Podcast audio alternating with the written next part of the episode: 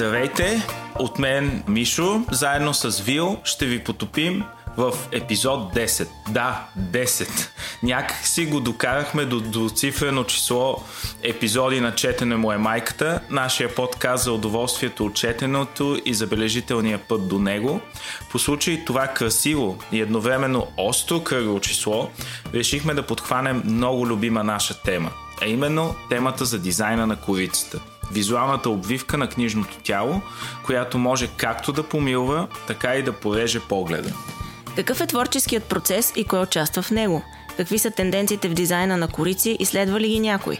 За какво да се озъртате и още интересни въпроси обсъждаме с Костадин Кокаланов и Албена Лимони, двойка визуални артисти, чието страхотни корици няма как да не сте забелязали. Преди интервюто с тях ще чуете за десети пореден път обичайните ни братвежи. Какво четем в момента, плюс две-три важни за нас неща, а в пет минути поезия, че да не ви стане лошо, пускаме на свобода риса на езика или словоделеца от Уелс. Wow. Кой, ли, кой ли ще бъде този човек? Е, кой може? Той е само един. Да. Не човек, а океан. Да, действително. Ами стартираме с... А... обичайните братвежи в началото на подкаста. А, Мише, искаш ли да стартираш първи, защото виждам, че ти четеш а, а, човек току-що спечелил наградата Man Booker. Да, точно така. Това се случи до известна степен случайно. Имам преди, а, когато подхванах книгата, разбрах, че автор е номиниран за Booker, но... не очаквах, че ще успея да спечели наградата преди да я, да, да я прочета, преди да я завърша. А, а ти откъде прибара заглавието, след като не си преровил шортлиста предварително? Не, аз прерових шортлиста, но с друга цел. И след това попаднах на, на рецензия на книгата, която предизвика любопитството ми и реших, че искам да прочета нещо съвременно, чисто ново, което... буквално е излязло преди броени месеци и след като прекарах доста от месеците в годината наваксвайки с а, книги, които, съм, които искам да прочета от известно време. Та, това е причината обаче на желанието ми да бъда актуален, да видя какво а, се номинира, какво се награждава. А, ме хвърли в The Promise на Damon Galgut. А... заслужава ли да спечели Букър? Според мен да. Браво. Съдейки по прочетеното до момента, абсолютно заслужено идва тази награда, а и тя е дълго чакана, защото Деймън Галгът я получава едва след а, третата си номинация.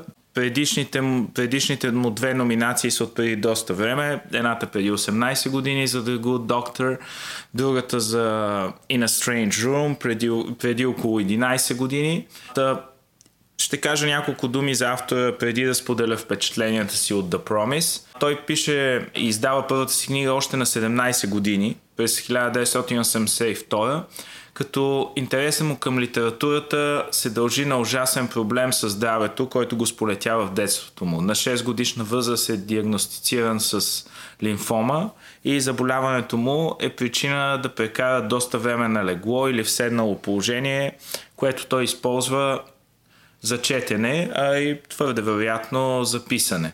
трийсет няколко години по-късно, дори четирийсет, резултатът е девет книги, една от които The Quarry е екранизирана два пъти, но и според мен статута на един от най-важните съвременни южноафрикански писатели. Сериозен аргумент в полза на последното е The Promise, разбира се.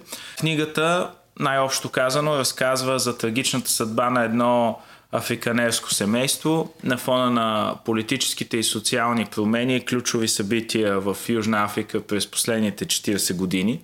Този дълъг период е обхванат от четири части. А, действието на всяка от тези части се развива в рамките на няколко дни.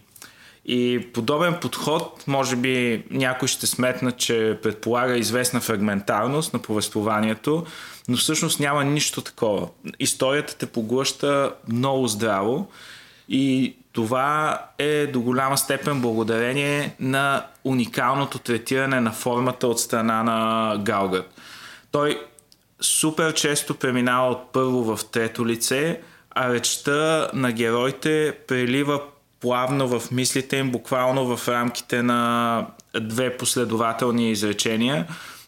И това създава много кинематографично усещане. Тоест, чувстваш, че а, сякаш автора обикаля с камера около сцената, а, която описва, и периодично се фокусира върху отделни елементи и детайли. Играе с вариото. Да, буквално играе с вариото, и въпреки това успява някакси да постигне много голяма близост с, с героите и да страшно много да ги оголи, така да се каже, и вътрешния им свят в рамките на две-три изречения.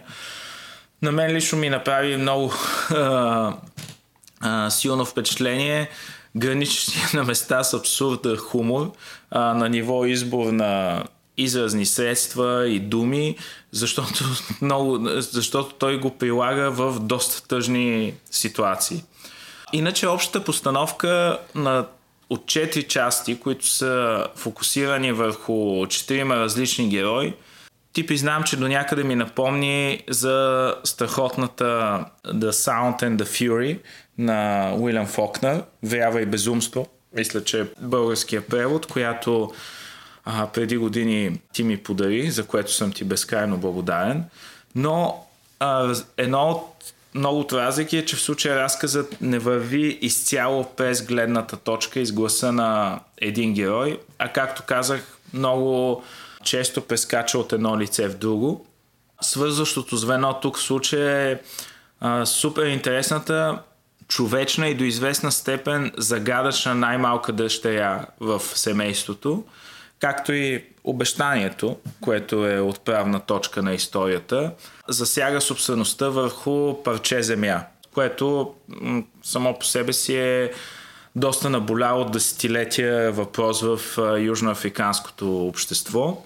Остават ми няколко страници до финала, но с чиста съвест мога да заявя, че това е, може би, най-добрата книга, която съм чел до момента през тази година.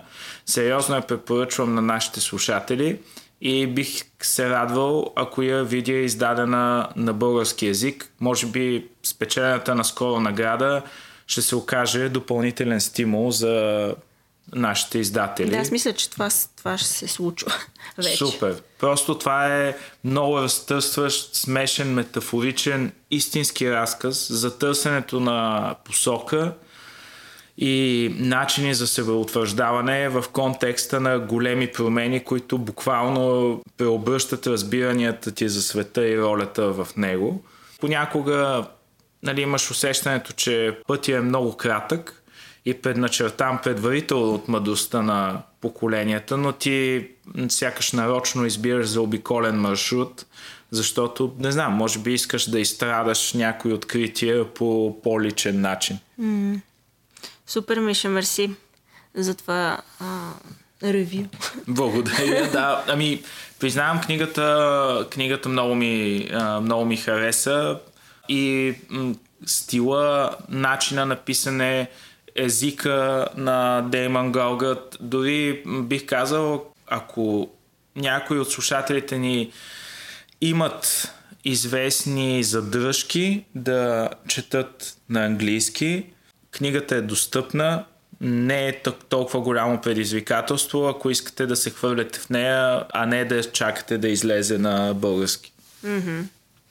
Супер. А... а ти какво четеш в момента, Вил? А, Миша, аз имах огромно желание да чета за този епизод български автор, защото осъзнах, че да, това не съм го правила доста от отдавна. И дори си бях набелязала книга, която много исках да прочета, Прекъсването на самсара от Елена Алексиева. А, а, да. Обиколих а, така доста книжарници на централни локации в София. Тя не спечели ли награда на перото? Именно, не само на перото, тя вече спечели две награди. Едната е националната награда Йордан Радичков, другата е наградата на перото в категория проза. И аз обикалях тези големи книжарници, където книгата я нямаше. Вероятно изчерпана. Ами не, според мен още не беше пристигнала. Аха. Но със сигурност вече е пристигнала, така че а, ще, ще си я взема. И така малко от немай къде а, се метнах в обятията на един класик, защото ти, нали, дропна някакви неща предния път, че ще четеш нещо. О, ние се редуваме. Да. И аз сега така се ориентирах а, към... А, един мой любим а, автор от дълги години насам, а, Франсис Скот Фицджералд.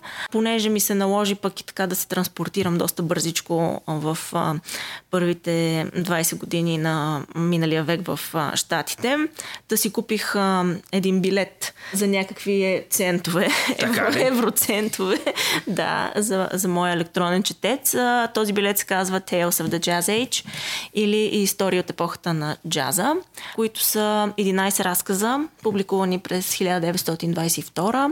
Част от тях са така доста ранни неща, писани още докато той е бил студент в Принстън, преди да избие рибата с uh, This Side of Paradise от, да. От сам рая. Разделена е на три части тематични. Първата, сега тук аз си превеждам заглавията, да ме прощават, нали, оригиналните преводачи. Удачи. Последните ми флапърки е първата част, фантазии е втората и некласифицирани шедьоври третата. Аз приключих първата част, така че мога да говоря за сега за нея. Тя включва разказите Желенцето, Задницата на Камилата, Първи май и Порцелан и розов цвят. Във втората са така доста известните му разкази Диамант голям колкото Хотел Риц и Странния случай с Бенджамин Бътън. Тях съм ги чела м- в студентските ми години. Да, аз и... също тези двата съм чела. Да. А в третата са Заслоните на щастието, Мистер Ики и Джимайма. Фицджералд е супер много превеждан на български. Негови разкази са издавани в различни сборници. Тази колекция конкретно в, в тази конфигурация не е издавана, но отделни разкази са публикувани в други сборници. Никога не съм чела Фицджералд в превод, така че не мога да, да кажа кое българско издание е окей, кой превод е окей. Надявам се просто нивото на преводите да е на нивото на оригинала, uh-huh. защото според мен Фицджералд не е лесен за, за превеждане. Да, да, много така се изкефих, честно казано. Насяка така, докато си чета и просто си се усмихвам, защото толкова, толкова хубаво пише този човек. Някакво пълно, пълно езиково щастие да, да го четеш. Много харесвам стила му. Особено това, тази негова способност да рисува портрети на герой с два-три едри щриха. Само ти казва, само ти дропва няколко хинта и ти вече сам uh-huh. си, си изграждаш героя от сорта на имаше мазна коса и а, се страхуваше от момичета. И ти вече построяваш човека. Темите, които засяга в, в сборника са така класически Фицджералдови теми, като разбити надежди на младостта, невъзможна любов, обесърчаваща провинциална реалност, градски опадък, опоскани от войната души, разкаяние, отчаяние и така нататък. Всички разкази от първата част много ми харесаха. Те имат такъв един много фин стил, хубав хумор и едно капещо такова отчаяние, което за мен е една магична комбинация. В първия разказ от... първата група разкази, последните ми флапърки, Желенцето, се срещаме с южнака Джим Пао, който по цял ден, както самия Фицджералд дава тази дефиниция в, в началото на разказа, какво означава желенце или The Jelly Bean, е човек, който по цял ден спряга глагола безделниче в първо лице единствено число. И а, благодарение на единственото си умение, което той има, и това е да хвърля зарове, а, почти успява да спечели едно момиче, но не го. Задницата на Камилата пък е супер забавен разказ. Мисля, че това на български е преведено като Гърбът на Камилата, но според мен задницата е по-верния превод.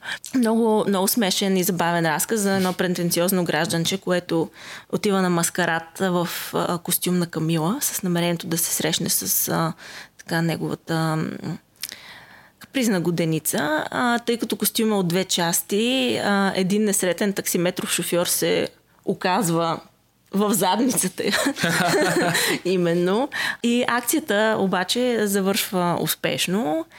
Първи май, Мейдей, който според мен може да се интерпретира и като м- зов за помощ, което да. е също другото значение на, на този израз, е пък един доста дълъг разказ, който преплита различни съдби на, ветери... на ветеринария.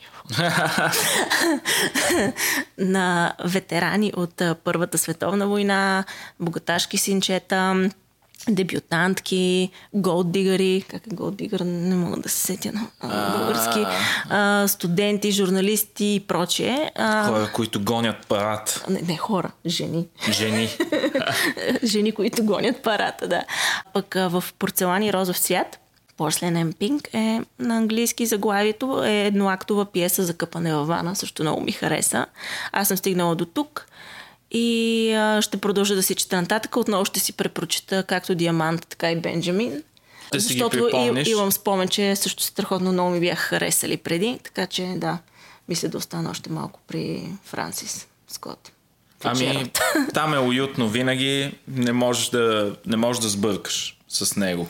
Да. А, кажи сега препоръките, похвалите и там в тази секция на културно-информационния обмен има ли някакво раздвижване?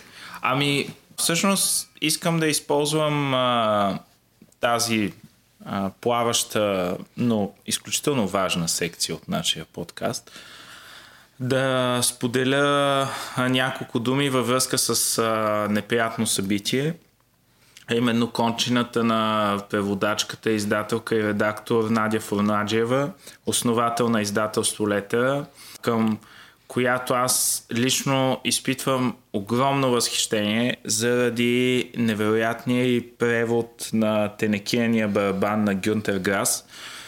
Много а, книга с много специфичен и труден за предаване език, с което тя се е справила брилянтно на български, и също така за невероятния издателски усет а, като ръководител на Летера. Аз лично а, съм открил за себе си някои автори благодарение на тяхната поредица за съвременна литература, която се надявам да продължат. Там а, са издадени първите две книги от тетралогията "Морето на плодородието" на Мишима mm-hmm. Юкио. Невероятно красивата "Пролетен сняг" и "Голопиращи". Това ми е една от любимите книги. Да, да, на мен също. Брутална, брутална красота. Да, също така последно време две книги на Моен, Дорис Лесинг, Ханс Фалада, Миленко Ергович. Изобщо изключителна селекция. И се надявам хората, които остават в ръководството на издателството, да продължат а, това наследство по подобаващ начин. А на слушателите ни, които не са по някаква причина стигнали до някои от а, изданията на Летера, за които споменахме, или пък тепърва им предстои да открият други интересни за тях, съветвам да скочат с, в това с двата крака, няма да сбъркат. От своя страна ще публикуваме линк към сайта на издателството, който може да разгледате на куп страхотните неща, които издават. А що се отнася до Тенекийният барабан, по мои спомени дори преизданието на книгата е изчерпано, така че но ще се разровим да намерим евентуално линк, през който може да си я купите. Ако не, знаете... Столична библиотека. Да, да, столична или библиотеката във вашия град, или антиквари, ако искате да притежавате книгата, което честно казано си струва според мен. Друго нещо, което е свързано с а, нови издания и по-специално а, на нови издания на твоя любимец бил Уилям Шекспир. Направиха ми впечатление а, Макбет и Бурята, преводите на Валери Петров, които издателство Кръг пускат с, а, в, с твърди корици и най-важното илюстрации на студентките по, от специалност книга, илюстрация и печатна графика в Националната художествена академия Адриана Янкова и Неда Ангелова. Именно защото издателството са избрали да се доверят на млади творци, а, избрах да спомена тези нови издания. Това е втори подобен проект за тях след а, синьото и червеното издание на Майстора и Маргарита, които се получиха брилянтно. Настоящите, според мен, също изглеждат подобаващо естетизирани, кървави, разбумващи духовете. Може би Шекспир би се изкефил, според мен. А и са идеална, идеален подарък за наближаващ имен ден или друг личен празник. А, да, поглеждаш ме, защото аз вече изтумбих а, така един а, важен за мен човек да ми подари а, Майстор и Маргарита на същото издателство. А, сега, нали, идва Коледа. Какво по-добро подаръче за вилчето от Макбет и Бойът? Да, абсолютно. А, в много различен стил а, са решени двете издания, и което е, според мен, още една причина да притежавате и двете. Да, да, те са пак двете пиеси са доста различни. Абсолютно. Така че би трябвало да бъдат различно решени. Супер. Еми, Мише, много яко това. Много добре така пасва и на темата на епизода ни днес. А, да, абсолютно. Съвсем в духа на това, за което ще си говорим след малко. Да, да се измяткаме в а, гвоздия на програмата. Абсолютно. А, Пет минути. Да, обаче преди това О, да. се замислих за следното О, нещо. Дали не е добре малко да разчупиме така... рутината да. с обичайните ни братвежи в началото и за разнообразие следващия епизод аз да ти избера книга на тебе и ти на мене. Добре, и съгласен да съм. Направим. Съгласен съм. А не... Четем. Аз ще чета каквото ти ми дадеш и ти ще да, четеш каквото аз ти дам. Абсолютно. Без хък и мък. Не, никакви претенции. Добре, супер. Каквото Прав... дадеш, това отварям. Правиме го. Мога да бъда много гадничка. Не, а... няма, няма. Аз... Само хубави неща ще ти дам. Добре, добре. Вече почнах да Айде, се притеснявам. Айде, интродуцирай гвоздия. Мале. Гвоздия, пет минути поезия, че да не ви стане лошо. Не моли с малко повече така уважение към тази рубрика, бе. Въвеждам ви в гвоздия на подкаста, рубриката пет минути поезия, че да не ви стане лошо, в която ще четем творби, както разбрахме, на човек от Уелс. О, Господи! А, да.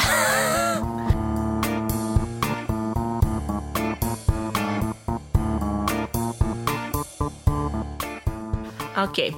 Ами, а, днес в пет минути поезия, че да не ви стане лошо, а, ще четем Дилан Томас. Това е риса на езика, както аз го наричам.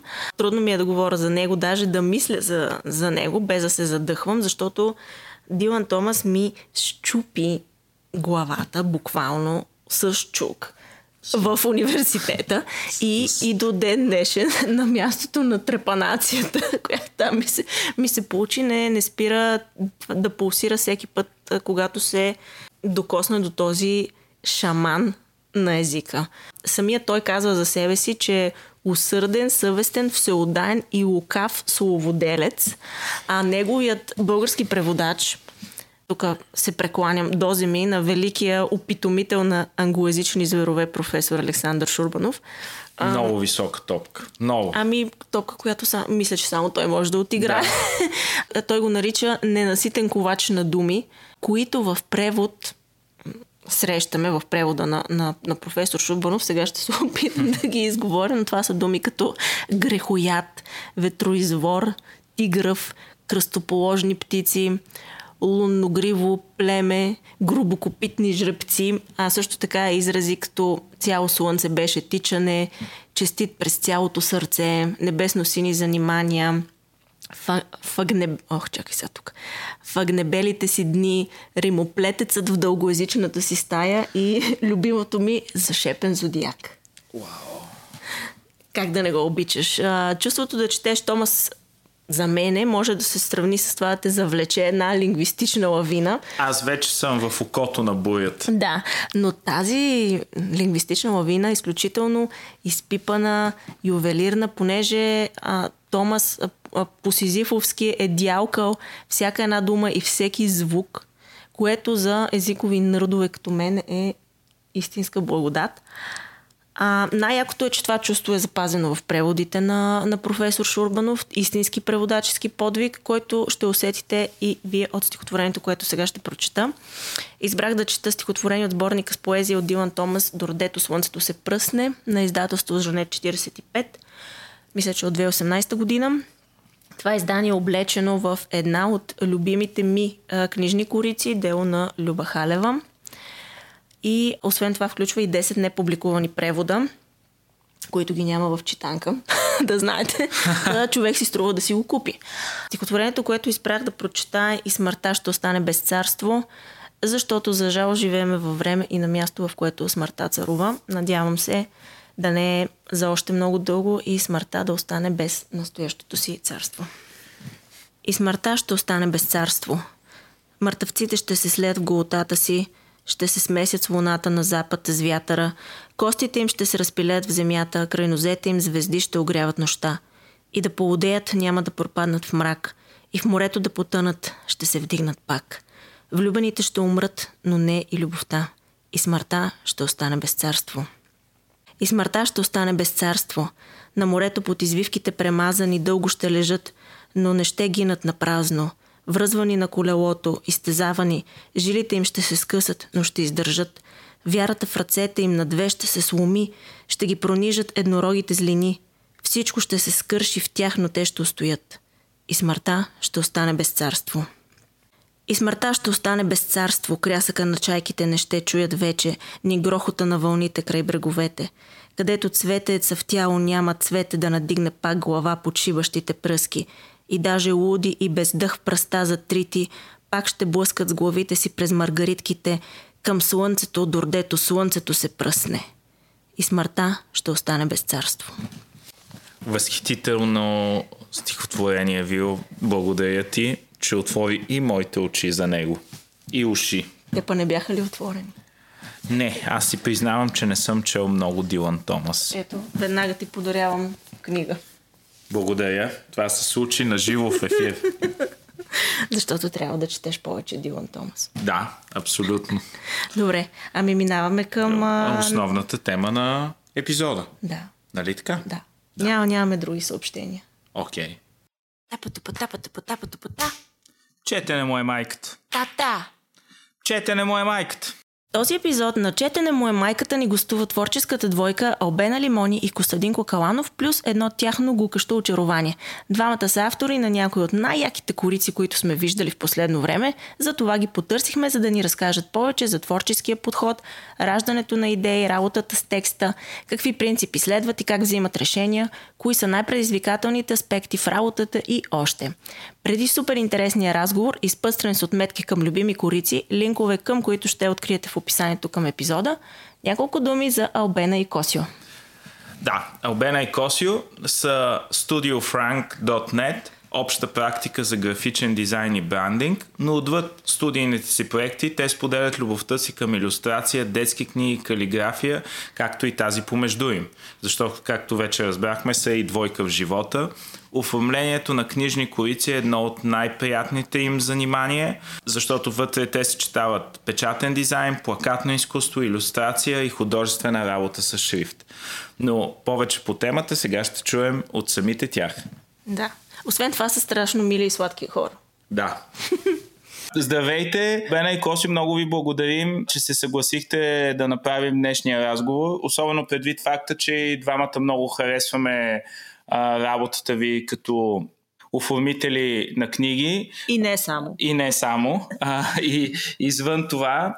И искаме да започнем с нещо, което а, е свързано с работния процес. А именно, когато правите корица на дадена книга, как започвате? Тоест, какви, има ли определени стъпки, които следвате, етапи, работа, т.е. колко време средно отнема работата по един проект?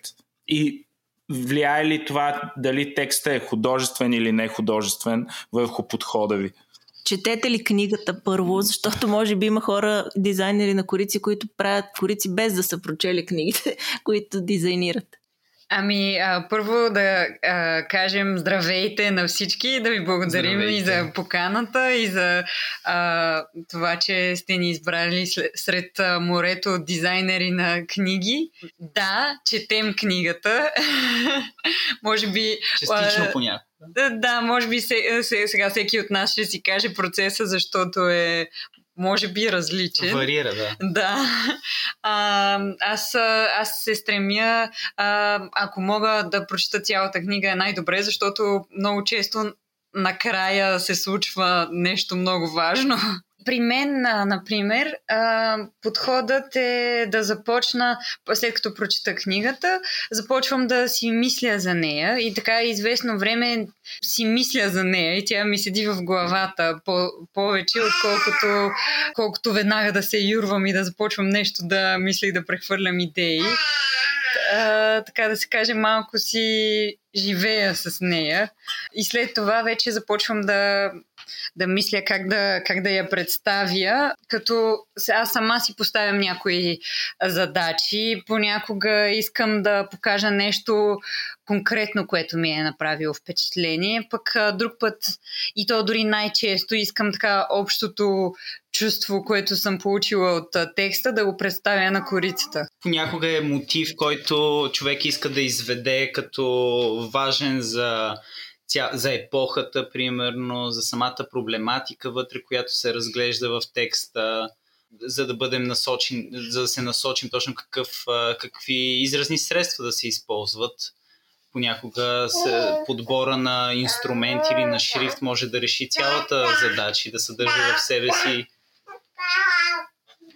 целият смисъл, който чу... искаме да предадем по някакъв начин на корицата. Гостът ти каза шрифт и вашата работа се от, отличава много с много внимание към детайл, не само по отношение на външното оформление на книгата, но цялостно, но по цялостния и вид.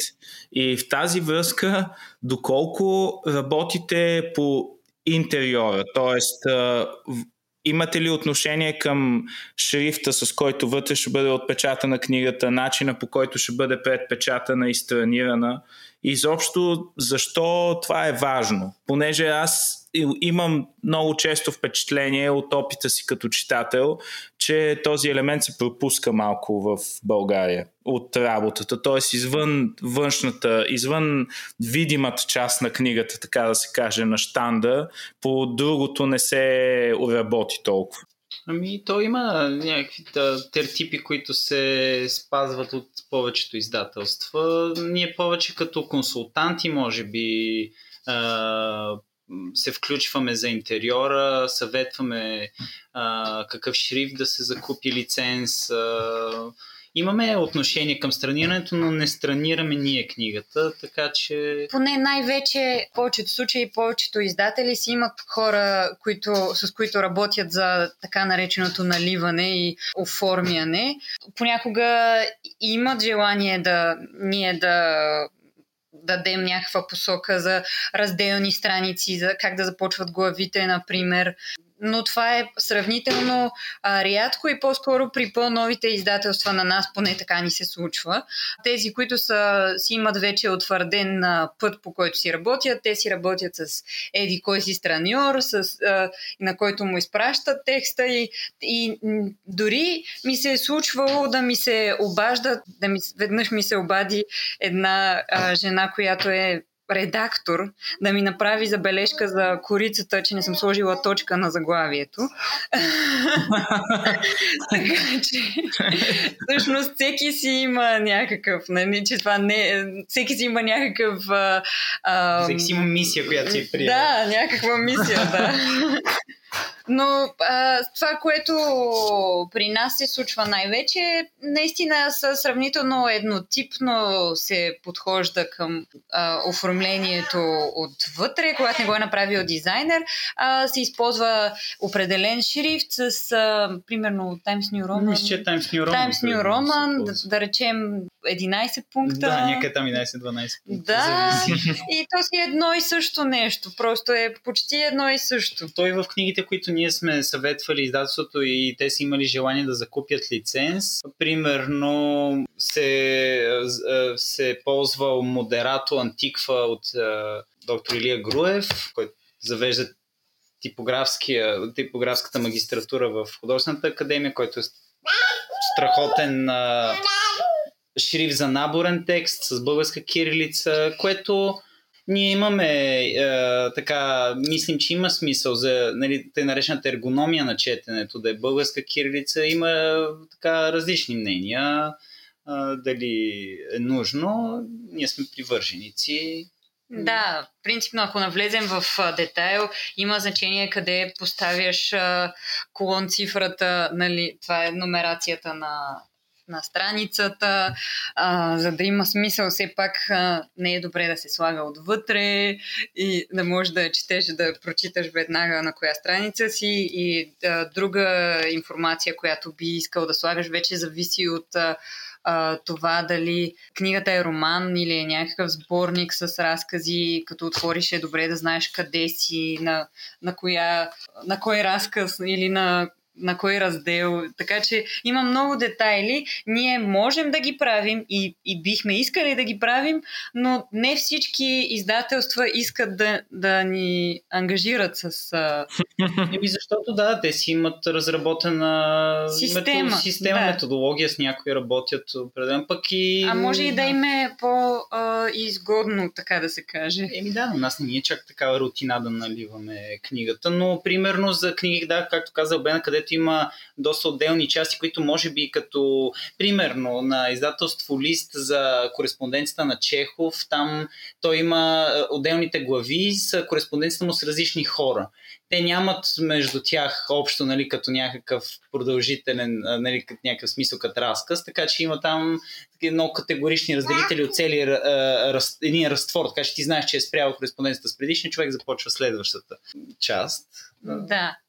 И вече правили сме и такива малко по-сложни издания, които са а, такива... Ня... Примерно сега направихме скоро е, един а, албум, така да се каже, а, който е... разглежда а, историята на едно а, дизайн студио, за, а, студио за мо, моден дизайн. Ивана Сен двайсет и две. Да. А то е ваша съвместна работа. Да, да, съвместна работа, заедно с Косио. Той започна, аз довърших нещо такова. Супер, защото вие имате, доколкото помня, един, който беше като изследване на българските обичаи и ритуали, ако не греша, който заедно сте правили. А, преди, а, преди... За митически песни ли говориш? Да, да. А, той е сборник, да. Ами то е издателство Ерове, които това беше и първата корица въобще на, на роман, която съм правил през две хиляди и петнайсета. Ме поканиха за пилотната им книга Дивашка Жътва и въобще фокуса и профила на издателството е насочен към окултна антропология по някакъв начин. Дивашка Жътва беше за... канибализъм най-общо в Папуа Нова Гвинея. Митически песни, те имаха, са имали още от преди това, в студентските си години, са имали желание да издадат сборник с а, фолклорни песни, които са записвани така интензивно след освобождението и те бяха направили селекция от десет песни, които хващат различни типове тематика, примерно змееве, магии, самодиви и така нататък. И тогава, да, ние двамата... Това всъщност ни е, може би, първи опит за така по-художествена книга, защото там изцяло, нали, ние сме правили с така богато илюстрирана от Албена и да, тогава, калиграфии. Да, тогава включихме всеки... се включи с... моженията си и аз рисувах. Косио беше дизайнер и, нали, ние през цялото време заедно си работим и си обсъждаме и си, тогава си давахме мнение кой какво мисли. Косио също се включи и с калиграфия. В този ред на мисли, понеже нашите слушатели може би не знаят, но ако не знаят, ние ще им кажем, че освен, че сте визуални артисти, сте и двойка в живота. така, едно ваше продължение гука около вас също да, в този да. момент. А, да, какво е чувството да работите заедно? Помагате ли си? Пречите ли си? Критици ли сте си един на друг? Как, как се случва това партньорство и в, и в работата? Ами, как... то всъщност започна партньорството ни в живота с... Ам... може би до някъде такова партньорство работно, но преди всичко с... А, ние се харесвахме като художници, така да кажем, един друг. Така че всичко стана много естествено и в работата, и в живота. Просто се допълваме някакси много хармонично, без... А, без грижи, без да се ядосваме на забележките на другия и само понякога се бием. Да, вместо да губим време за разговор, просто един бой набързо интензивен за една минута. А точно така, кръвта трябва да кипи. Трябва да се поддържат. Да се лее. Да. Добре, а как се, как се погаждате тогава с външните Uh, критици, с автори, с издатели? Uh, как се чувствате, когато и ако изобщо трябва да следвате uh, да следвате техни инструкции? Обикновено може би някой издател uh, има идея как да изглежда дизайна на една корица и би искал художника да я изпълни. Какво се случва при вас в това отношение? Ами, а, да ви кажа, към нас, когато се обръщат хората за корици на книги, няма, няма, обикновено нямат изисквания, защото ние май попадаме в а, някаква такава група на бутикови дизайнери, които ги викат а, специално за нещо конкретно. В смисъл, че така в годините, така последните, да, да, последните пет години ние реално не сме направили толкова много книги. А, може би общо са не повече от трийсет. А, има дизайнери, които правят а, по трийсет на месец така около нас. А, така че при нас си идват а, специално да ни кажат: искате ли да направите на ето тази книга корицата?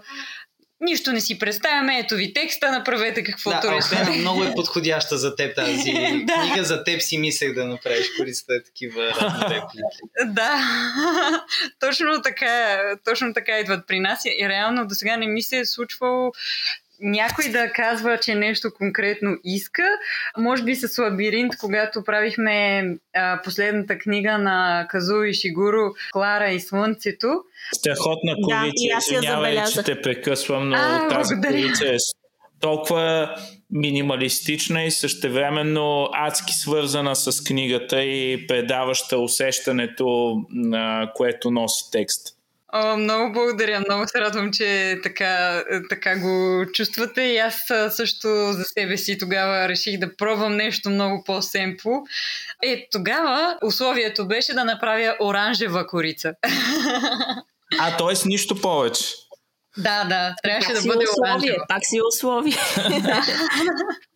А при последната корица за, за издателство Лист на Колсон Уайтхед, момчета, момчетата от Никел, когато се свързаха с мен издателството, за да направя корицата, просто ми споделиха, че те много-много харесват оригиналната американска корица.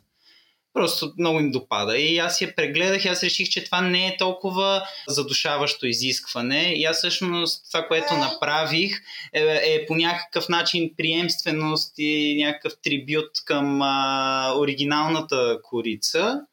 Въпреки че аз не бих казала, че има, о, има общо толкова много е, с нея. Някои, но... някои положения в композицията, гамата е същата, но, но това не са а, ограничаващи изисквания. Другото е, че нашето общуване с издателствата е на доста културно ниво. Не, направи това и дай да видим какво ще стане, не, не ми харесва, преправи го и така да. нататък.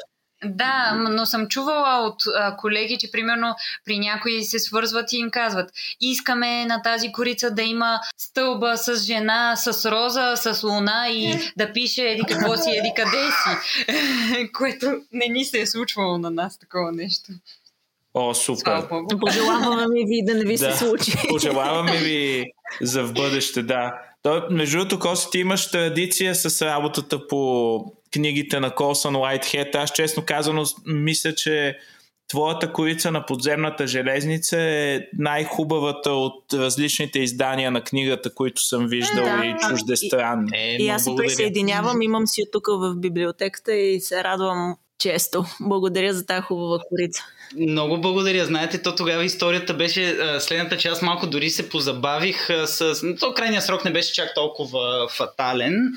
Имаше някакво време, в което можеше да се лутам още, но аз трябваше да намеря решение. А всъщност текста е такъв, че трудно беше да изнеса един жест, един подход, който да който да може да, да, да свърши работа без да бъде груб, много а, драматичен. Да, да, ми, минах през много варианти, които има човешка фигура и така нататък. Аз не исках някак такъв буквален ужас да бъде преседай на корицата. И тогава всъщност Албена ми каза: виж, ти правиш букви, вземи един въглен и просто напиши заглавието. И аз това направих всъщност. Тя ми го каза една вечер и аз там до късно през нощта просто направих варианти, снимах го и го обработих и беше готово за няколко часа. Супер, то това е и пример за, за вашата работа като двойка. Единия подава топката и другия отиграва просто. Много сладко чувство, предполагаме да, това. Ст, да, страничната такава спокойна позиция на някой, който имаш доверие, просто ти казва: виж, ти просто хвани го, направи това, нали, не се стяга и така нататък. Супер е полезно, защото човек си се обърква сам. Да. А, има ли тенден... То вероятно има, но поне такива, които вие бихте отличили като по-впечатляващи в съвременния дизайн на корици. И също такива, които са ви интересни на вас лично като автори. Да, говорим за тенденции и изобщо пука ли ви за тях, следвате ли ги, има ли нещо, което си заслужава да, да отбележите и така и на нашите слушатели да споделите, защото вие сте професионалисти и тесни в тази област и виждате неща, които другите хора, колкото и да се пънат, не могат да видят. Да, на мен лично ми е любопитно и до каква степен изобщо някои от тези тенденции са отразени на българския пазар. Ами, тенденция, която аз съм забелязала, е такава с... А, на Запад видях, че започва да навлизат такива книги, които са с а, снимка и по средата с а, безсерифен шрифт с а, главни букви. Средноравнен. Средноравнен, да. С, а, как да кажа, само главни бели букви върху а, снимката. И, и това е... в момента продължава, това е може би най-разпространеното да, най-разпространената композиция и начин на, и подход, нали, за работа. И забелязах, че а, някои просто започнаха да ги внасят като а, просто се адаптира по този начин и на български, а, но тук определено не е навлязло толкова, в смисъл не се чувства по този начин, така както е, е, на Запад виждам, че е заляло тотално е залял пазара. Това е мейнстрим в момента, той не обхваща абсолютно всичко. Да. Дали интересните примери са извън. Да, точно общо така. Обикновено интересните примери са нещо, което а, не се влияе от никакви тенденции и са... Дори, дори не мога да ви кажа конкретно някакви автори или корици, защото те са толкова много. Аз а, следя няколко, примерно, страници в а, такива профила в Инстаграм или преглеждам различни класации, просто за да видя какво се прави извън, а, извън България. Но не бих казала, че ние се влияем от... А, От, от някакви тенденции. Най-вече защото пак не, не е толкова ежедневно текучеството на книги, които идват при нас. Нали, не е голямо. Но в цялата ни работа, нали, всичко свързано с графичен дизайн, ние следим всичко, което се случва и а, развитието на и на типографията, и на полиграфията, но, но в художествената литература там е много важно, като продукт е много важно, нали, все пак като производствена цена да бъде оптимална, докато най-силните примери, които са с най-смелите полиграфски решения, са в някакви по-бутикови художествени албуми, в малки тиражи, но има различни подходи, има различни артисти, дали ще бъде, примерно, ця, цялото цялата корица ще бъде решена през оформлението на шрифта, или примерно самия художник има някакъв много изяснен развит стил като илюстрация и, и общо взето това си му е запазена марка и го търсят заради това. Има... Да, именно на мен лично това ми прави впечатление в последно време, поне в България. Може би, че самите издатели започнаха да да проявяват интерес и уважение към работата на определени артисти, както е в случая с вас. Т.е. те подхождат към вас като към артисти с определен стил, който биха искали да видят в а, техните книги, в изданията, които подготвят, а не просто да, да се даде някаква а, задача, която да бъде изпълнена графично от човек, който владее съответните графични програми. И това го виждам и в, и в други книги и издания, които ползват а, артист, визуален или илюстратор, или без значение типограф, който а, вкарва този допълнителен код. Още едно значение към книгата, което на мен лично като читател също ми е интересно да прочета в кавички. А, исках да ви попитам, когато работите по дадена книга, дали взимате предвид нейния жанр и дали се опитвате да го предадете визуално? Трябва ли да си личи по корицата на една книга? Дали тя е фентази, дали е приключенска, дали е романтична и така нататък? Или пък тъкмо обратното е, е допустимо дизайнера да ни изненада и да ни малко така да ни подведе? И като разтворим книгата да видим, че нещо друго ни чака между страниците.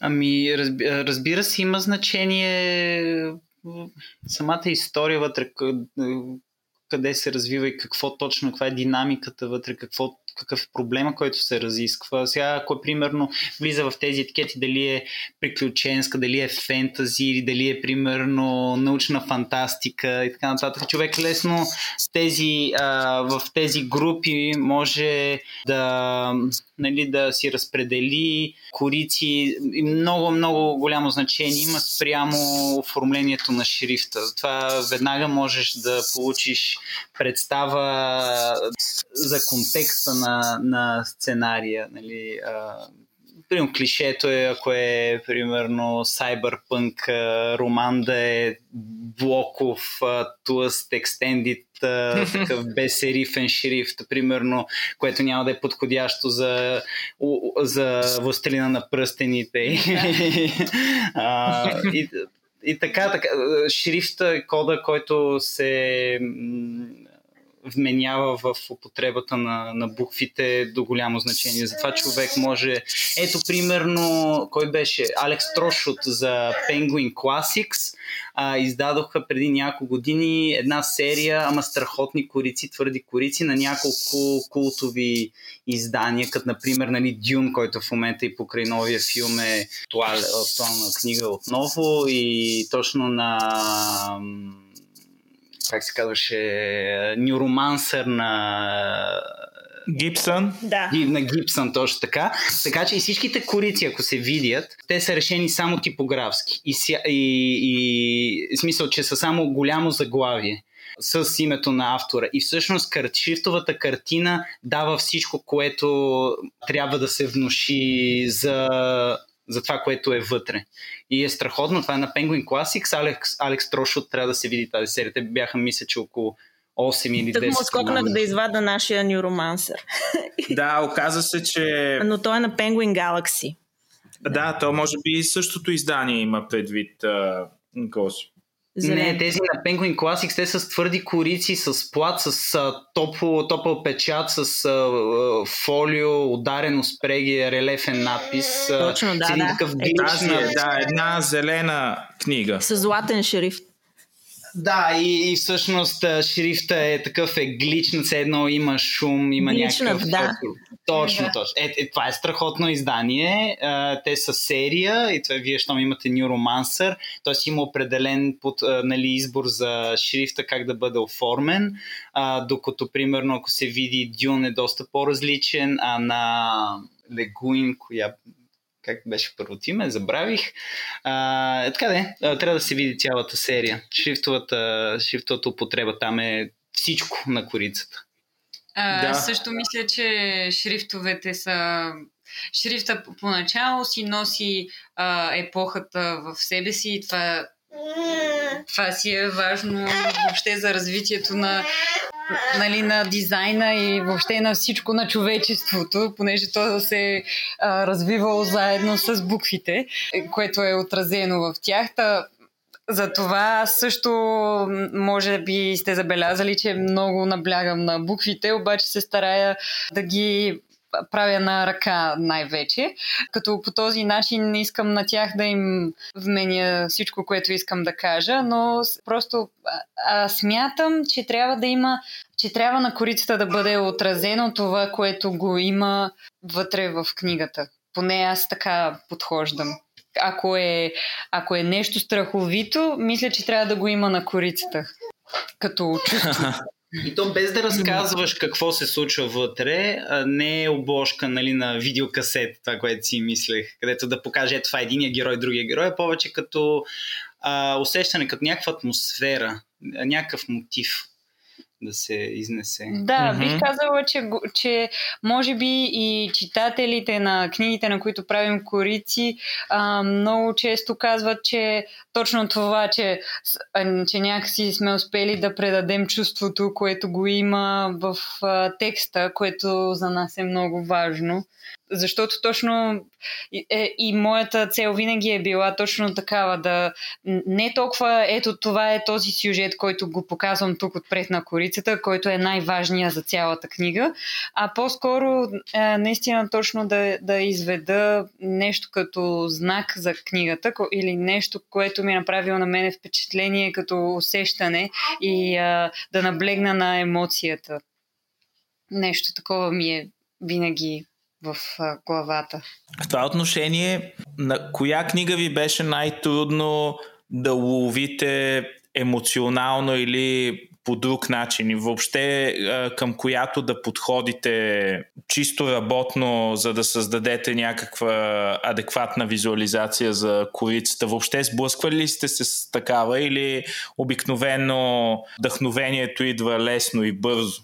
Ами, а, аз ще кажа за себе си. Едната книга, която така се чудех как точно да подходя към нея, защото може би не е толкова а, художествена, е, вие може и да не сте попадали на нея. Тя е на а, избрани есета на Георги Василски на издателство Факел.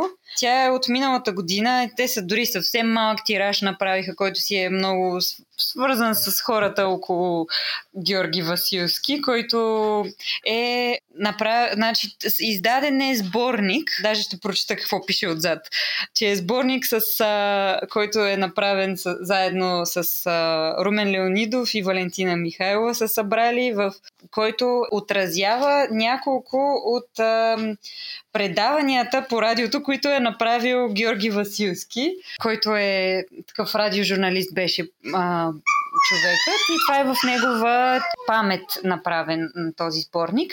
И се чудих как да подходя, защото не е, не е художествено, то е отражение на нашата действителност, това, което той казва, нали, в тези редове и аз съм, така бях малко озадачена, но успях да се справя с а, просто а, семпо решение. Реших да избера, да направя неговия един портрет на автора, който да бъде отпред а, на корицата и така много светла синя гама, за, просто защото по този начин го направих как... Как да кажа, идеята ми беше да го направя културно. Просто mm-hmm. така, нещо просто и културно. Така изглежда. Ние съзерцаваме в момента тая корица. А, ами... Да, гугълнахме я преди малко, защото си права, че не я бяхме виждали наистина. Да, ами тя е така... Да, специфична, а, но мисля, че е важна, ако може човек да стигне до нея. Просто не, със сигурност не е пусната на реклама и така нататък и в много малък тираж. А, така че затова мисля, че беше хубаво да обърна внимание на нея, защото и като подход се различава много от другите ми корици. И а, другата е една книга, която направих на баща ми, който тогава направи първото си, първата си стихосбирка, която се казва "Къде отива кучето" на издателство Сон, Сон М. Mm-hmm. И корицата всъщност много ми хареса, но като цяло ми беше много трудно, може би защото авторът ми е баща. Много ми беше трудно да измисля и всъщност ако забелязвате там също е, ако можете да я видите, също е корицата синя с а, семпла рисунка, въпреки mm-hmm. че... Да, виждаме. Да, да, въпреки че разликата е може би от а, осем години между двете книги. Нещо такова. седем-осем години. И Косио да каже и той за себе си. Ами едновременно, може би а, корицата, на която съм отделил най-много време а, и, и така и най-много разработки, които са били по пътя, нали, до крайния резултат, е точно пак кореспонденцията на Чехов на издателство Лист, защото аз, а, мой, моята мотивация беше следната, че след... А, а, когато сега се представят на публиката тази лична кореспонденция на...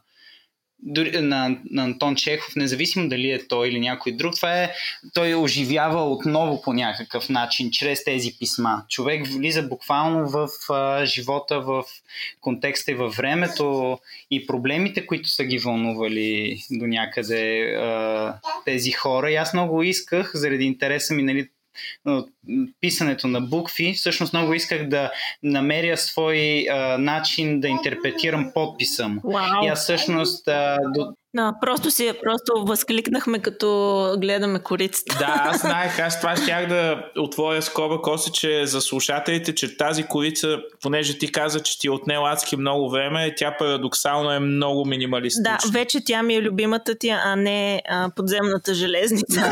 А, супер! Ще има нова на Лев Толстой кореспонденцията. Скоро. Е, това с подпис е супер гениално, наистина. Е, благодаря ми. Не, то аз просто исках да си, да си направя мой... Исках да го оживя и да го направя с четка и да е контрастен и да е много жив подпис. Обаче, когато вече, на... вече можех да се подписвам като Чехов и имах десетки скици и подписи, не знаех какво да правя с тях реално. И просто си казах, окей, супер, нали, кадрирам ги, взимам някакви части от тях. И, обаче то нищо не се случва. Стават някакви абстрактни композиции или просто един подпис на корица. И тогава аз се пробвах този посл... финален детайл между Ото и този елемент на края, който би трябвало да е В. Той си е тертип, който а, такъв а, подход за това закъдряне на В-то на края, който се ползва и от... А, съм виждал по-възрастни хора в момента, така се подписват накрая. И аз си го тренирах. И Албена пак, просто го видя и казам, а виж, това е страхотен портрет на Чехов, ето това ОВ тук. И аз го взех и го сложих на корицата. Така че пак Албена така се намеси и ми реши задачата. Но имам много, имам доста разработки, имам много подписи на Чехов. Даже аз направо си го представям, дори заглавието да не е върху корицата. Може да звучи странно, но толкова би било по-чисто, ако Антон Чехов за писаната кореспонденция го нямаше на, на корицата. Ами, разбирам те, да. А, аз много харесвам това за плакат, примерно, може би. За. Точно така си да го представям и се чудя дали някой издател би се съгласил да няма автори заглавия на корицата. Много се съмнявам. Жестока корица. Жестока.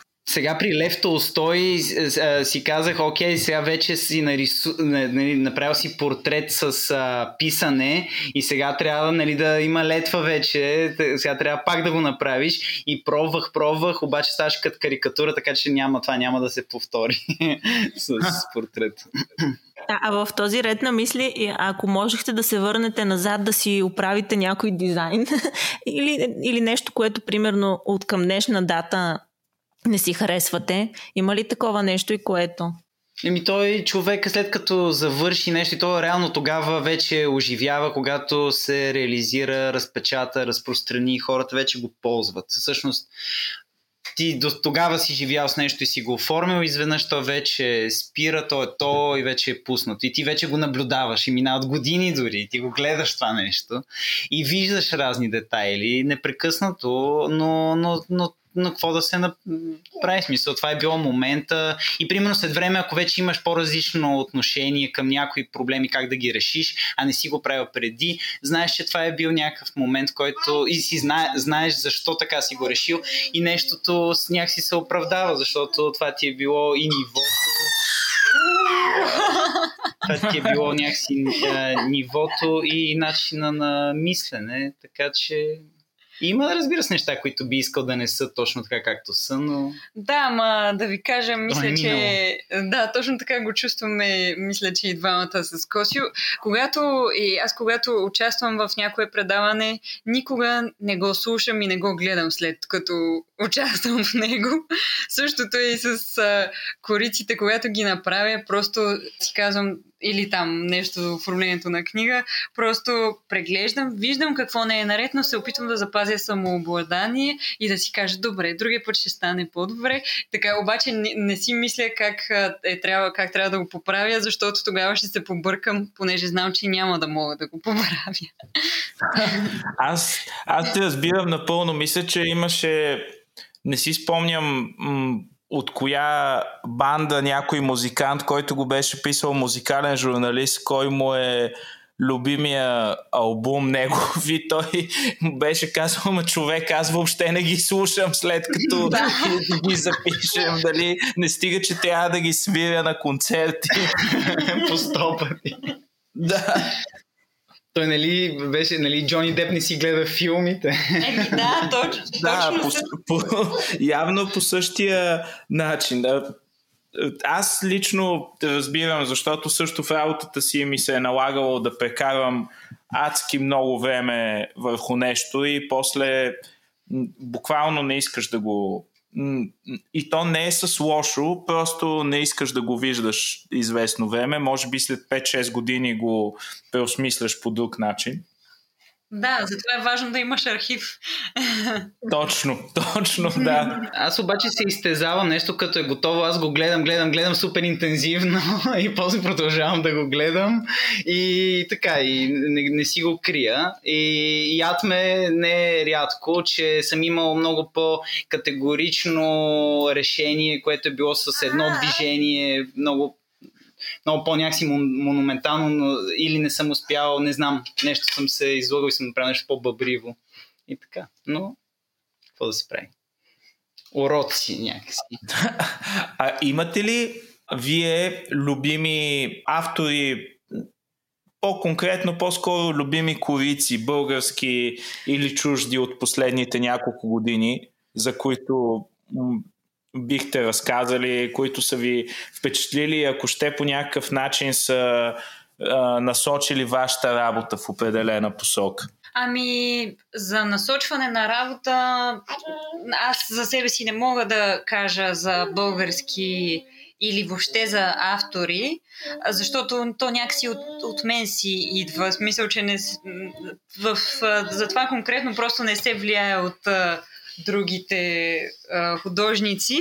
Обаче нещо, което мога да кажа е, че а, авторите, които харесвам в България, са ни и приятели, познати, и това са а, Люба Халева, която ни е много близка, мила приятелка, Капка Кънева, която е много впечатляваща с а, нейните с нейния хартиен свят. Също Кирил Златков е един много, много добър дизайнер. Той е, наистина, може би той е човек, от когото може да, да се, мога и аз да се уча също на типография, просто защото е много добър в, в типографските композиции, които прави за книги, просто е много, много добър и понякога дори написва нещо и го прави брилянтно. И кой още косе?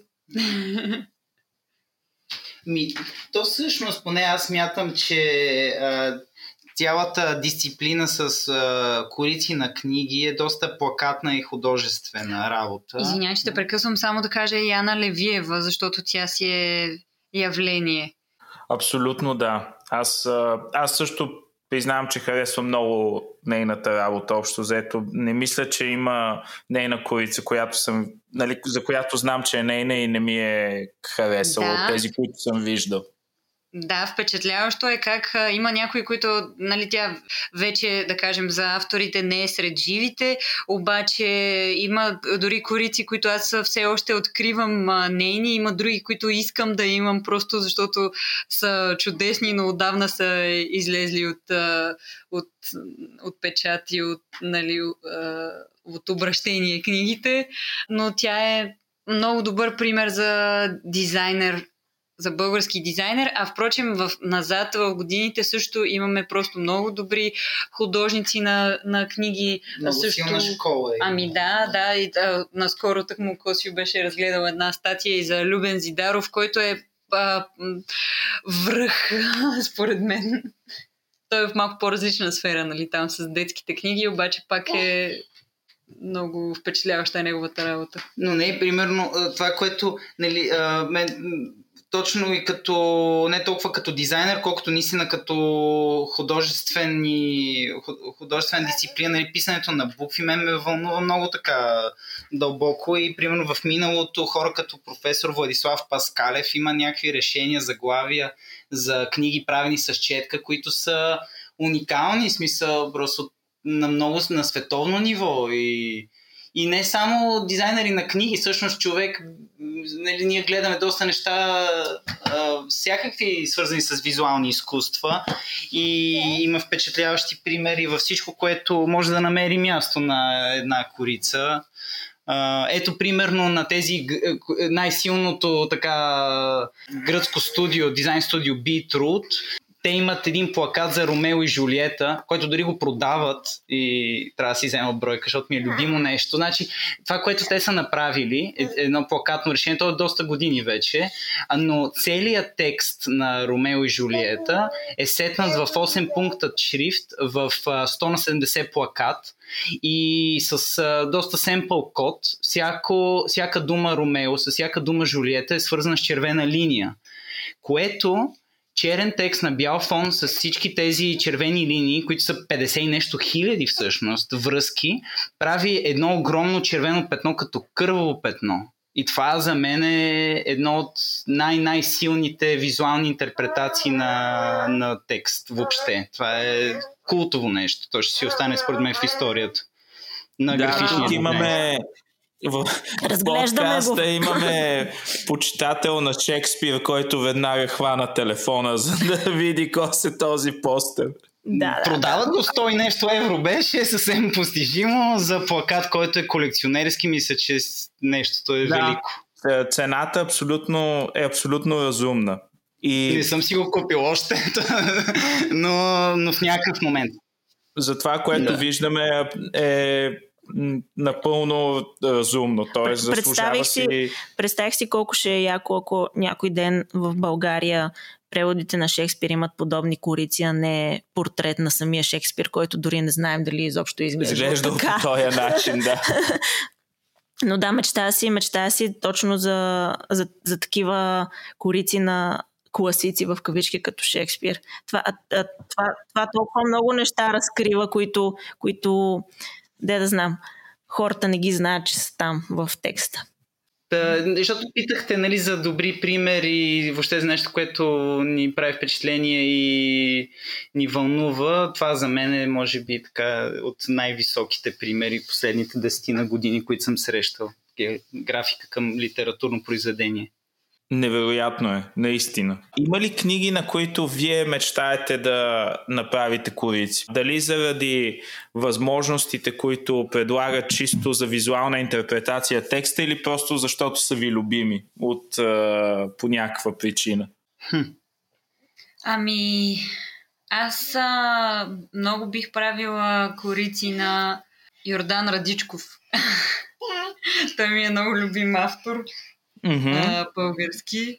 Иначе нещо, което бих искала е по-скоро повече корици да а, се издават малко по-скъпо. В смисъл да може да се инвестира малко в, да, примерно, по... Има много, които заслужават да бъдат твърда подвързия, обаче а, нали, да бъде твърда корицата, обаче а, поради липсата на, на пари, пазара, нали, тук изпрямо да. И заради това, че хората а, издателите просто доста така предлагат най-, най... искат максимално най-евтино да предлагат книгите, защото хората просто не ги купуват, ако са малко по-скъпи или ако има вариант за по-евтина, винаги ще вземат по-евтината книга.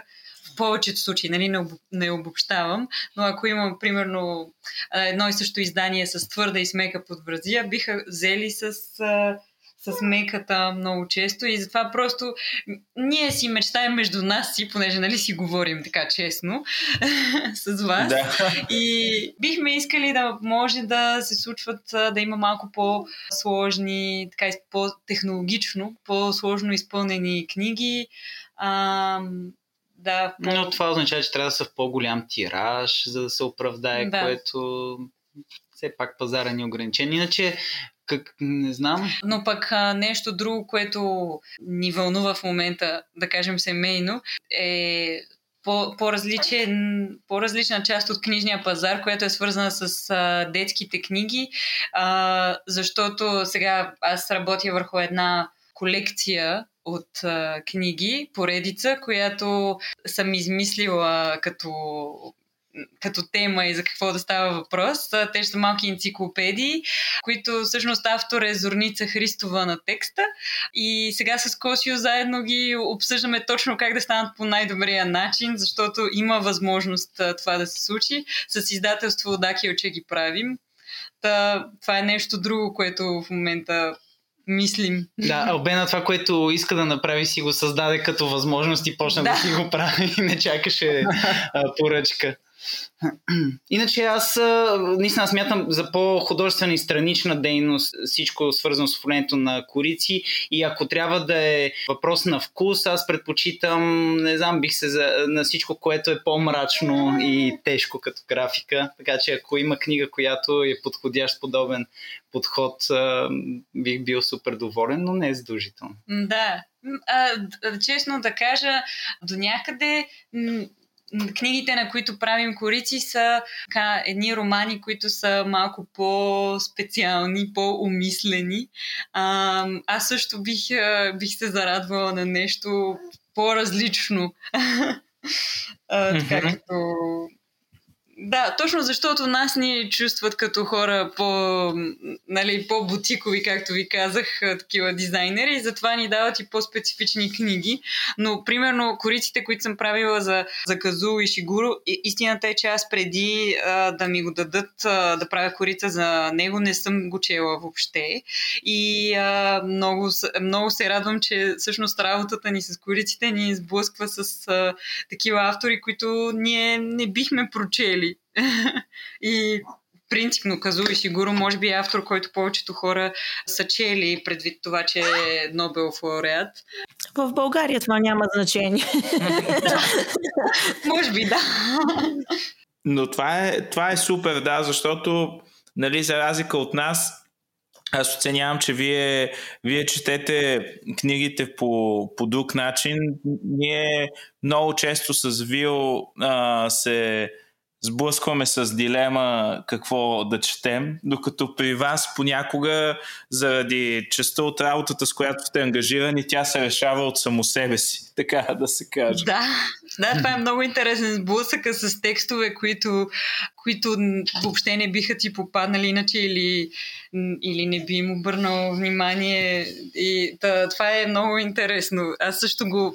Може би това е едно от а, най-интересните неща в а, работата ни с книги, поне за мен. Запознанството с а, такива светове, за които не сме предполагали. Да, то това си е бон, абсолютен бонус обеден към останалото. Много, м- честно казано, нямаме повече въпроси подготвени за днешния разговор и много искаме отново да ви благодарим за отношението и за всичко, което споделихте. Вярвам, че беше адски интересно. Абсолютно, да. Даже а, сега като подготвяме с Мишо епизода и а, бележките към него, ще сложим линкове към всички неща, за които говорихме, защото говорим устно за неща, които трябва да се гледат. Просто трябва да се видят. Казваме за визуални. Да, което е малко странно, нали, да си говориме така. Затова ще сложим линкове включително към а, плаката на Ромео и Жулиета, който ме срази мен преди малко. Много благодаря за, за това. Беше ново за мен, много ми хареса. И изобщо, ако междувременно се сетите за нещо, което бихте искали нашите слушатели да видят, може да ни изпратите линкове и ние ще ги добавим към описанието на епизода. Със да, сигурност, но... да, ще ами... подготвим някакво. Абсолютно, всякакви допълнителни референции са добре дошли, дано много хора не се пребият, докато си зяпат в телефоните, слушайки. Но затова по-скоро седнали. Но много още веднъж Албена и Коса благодарим за, за отделеното време. А, мога ли само накрая, ако имаме още малко време... О, разбира се, да, какво, да, колкото да искате нещо. И каквото искате. Ами, сетих се, че забравих да, да ви споделя нещо, ма понеже е току-що излязло като книжна е, информацията да ви кажа. Направих сега една книга за Orange Books, до сега не съм правила, една корица. Цветя за Алджърнан се казва книгата на Даниел Кейс и да споделя на слушателите ви, които някои може и да я знаят. Всъщност оказа се, че много хора знаят за тази книга и я харесват. Историята е доста различна от а, тези, които аз съм правила до сега и до някъде така мрачна. Става въпрос за а, един човек, който пише дневник, но така разбира се, че става въпрос за човек с а, умствено изоставане, който а, до, дават му да отглежда една мишка и те, той е подложен на на лечение, на експеримент. И постепенно човека започва да пише все по-добре и да става ясно, че а, този експеримент му влияе положително и започва да разбира какво се случва около него и за това, че като е бил малък и се е радвал, а, преди време се е радвал на внимание от околните, после разбира, че всъщност те само се подигравали и така нататък. И сега няма да, да, да съм спойлер, но да кажа, че за тази книга реших да а, използвам Uh, за корицата реших да използвам записките по руски на майка ми, които се виждат там отдолу, се подават от студентските години, а пък ако сте отворили корицата и я виждате, белия правоъгълник, на който е написано заглавието, е всъщност част от сценарий на баща ми, който беше водещ в, а, на предаване в а, Националното радио. И просто имах под ръка някакви такива м, елементи и реших да ги съчетая в тази корица. И сканирах за фон стар тефтер на майка ми. И така се получи. За нея исках да споделя това, понеже а, като си говоря и с а, други приятели и, и колеги дизайнери и а, много често се оказва, че всъщност предпочитат да използват имиджбанки или други такива готови изображения, пък аз това не го смятам за нещо лошо. Напротив, дори аз използвам понякога, но по-скоро в друг тип работа. Но сега за кориците, честно казано, понеже винаги, понеже нямам толкова много наведнъж да правя, имам достатъчно време да изработя корица и ми е приятно да си намирам разни неща около мен, които да ги включвам в а, самата корица. Или също мога да кажа и за а, от на издателство Кръг Марсианската стая.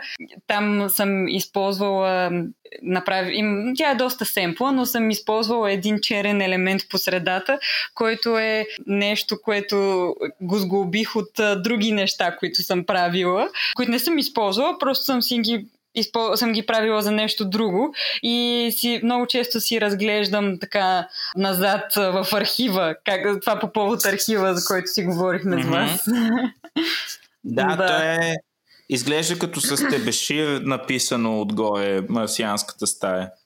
Да, не е стебешир, с едър молив е, точно за да е такова да. грубо, защото историята е също такава трудна за... Uh, не е така за един път да прочетеш наведнъж. Да. Много. И новата корица на Цветя за Алджърнане е също страхотна. Да, успяхме да преборим на... ес и о-то на Оринчи. Да, а, я видяхме и ще сложим линки към нея вече, след като знаем къде е книгата.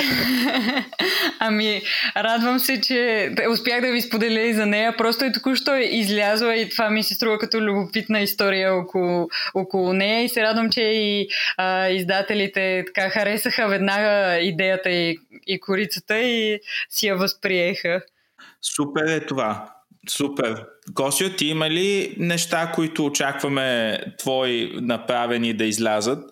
Ами на Лев Толстой кореспонденцията от издателство Лист, което би трябвало съвсем скоро да влезе за печат, което нали ще е продължение на кореспонденция там на Чехов и въобще тази линия, която е започната.